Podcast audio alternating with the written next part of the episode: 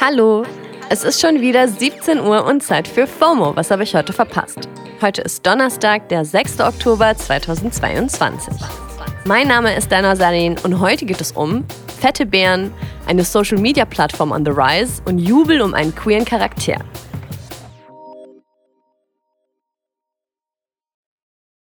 Schön, dass ihr wieder dabei seid. Ja, Kanye-Drama ongoing, aber wir starten einfach direkt mit dem ultimativ schnellen Timeline-Recap.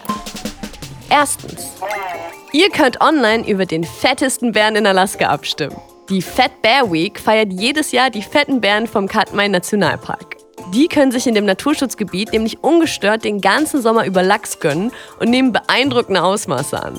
Abstimmen kann man noch bis zum 11. Oktober und den Link dazu findet ihr in den Shownotes. Zweitens. Fett ist auch oft der Stapel an Unterlagen, den man bei Wohnungsbesichtigungen dabei hat. Und eine Schufa-Auskunft darf da natürlich nicht fehlen.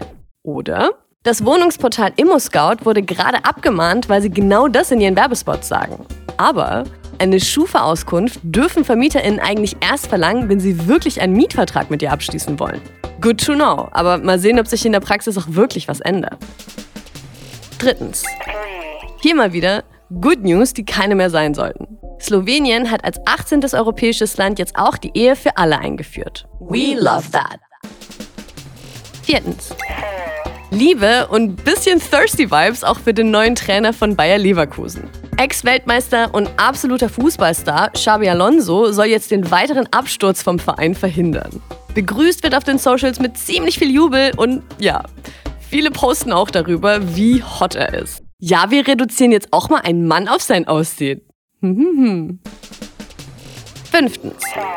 Auf Twitter kann man sich jetzt noch freier ausdrücken. Man muss verschiedene Medien jetzt nicht mehr auf verschiedene Tweets aufteilen, sondern kann bis zu vier Memes, GIFs, Fotos und Videos in einem Tweet absetzen. Sounds intense. Das war der ultimativ schnelle Timeline Recap. Ist halt die Frage, ob so neue Twitter-Funktionen genug sind, um die Leute auf der Plattform zu halten. Es sind viele gerade wieder bisschen nervös, weil Multimilliardär und King of the Internet Trolls Elon Musk Twitter jetzt wirklich kaufen wird. Anders für viele, sich schon mal nach einer sicheren Alternative umzuschauen. Und dabei hoch im Kurs steht gerade Mastodon. Elon Musk hat nämlich schon angekündigt, weniger Menschen und Inhalte zu sperren, wenn er am Hebel sitzt. Also kann halt gut sein, dass uns dann Hass, Hetze und rechte Trolle nur noch so um die Ohren fliegen. Deswegen wollte ich mir Mastodon heute mal genauer anschauen. Die deutsche Plattform gibt es tatsächlich schon seit 2016. Sie ist kostenlos und funktioniert erstmal ähnlich wie Twitter. Nur twittert man dann nicht, sondern trötet. Und statt Herzchen gibt es Sternchen.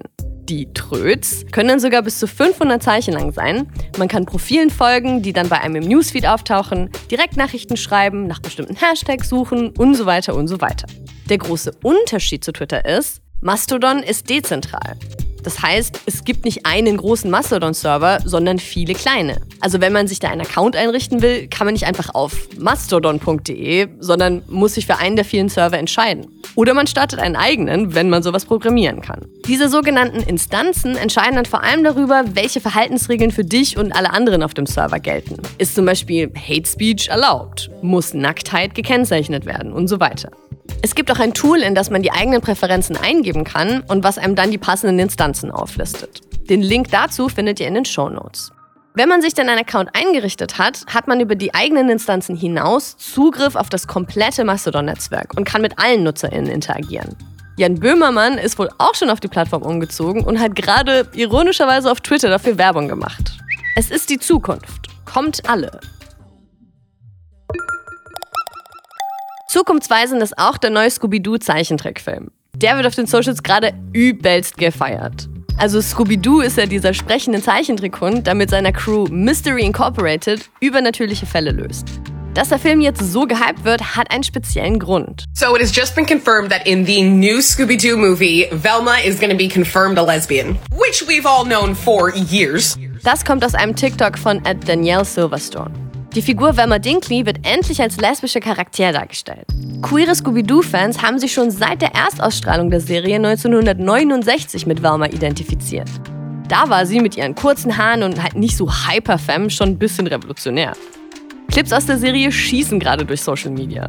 Vor allem die, in denen Velma zugibt, einen riesen Crush auf die Bösewichtin des Films zu haben. Der Hashtag Velma Dinkley hat schon fast 200 Millionen Aufrufe auf TikTok und der Tweet OMG, Lesbian Velma finally canon. Canon in the movies. Let's go. Hat einfach 240.000 Likes. Es war nämlich seit Jahren immer wieder geplant, Velma in Neuauflagen von Scooby-Doo lesbisch darzustellen. Aber irgendwie ist es dann doch nie dazu gekommen. Bis jetzt. Google hat sich zu dem Reveal auch was Cutes einfallen lassen. Aber ich will nicht spoilern. Googelt einfach mal Velma oder Velma Dinkley. Den Film kann man gerade nur digital kaufen, aber ab dem 15. Oktober läuft er dann auf HBO Max beziehungsweise bei uns dann wahrscheinlich auf Wow TV FKA Sky. Das war's für heute mit FOMO und wir hören uns morgen wieder hier auf Spotify. Ihr erreicht uns wie immer unter FOMO at Spotify.com. FOMO ist eine Produktion von Spotify Studios in Zusammenarbeit mit ACV Stories. Folgt uns auf Spotify.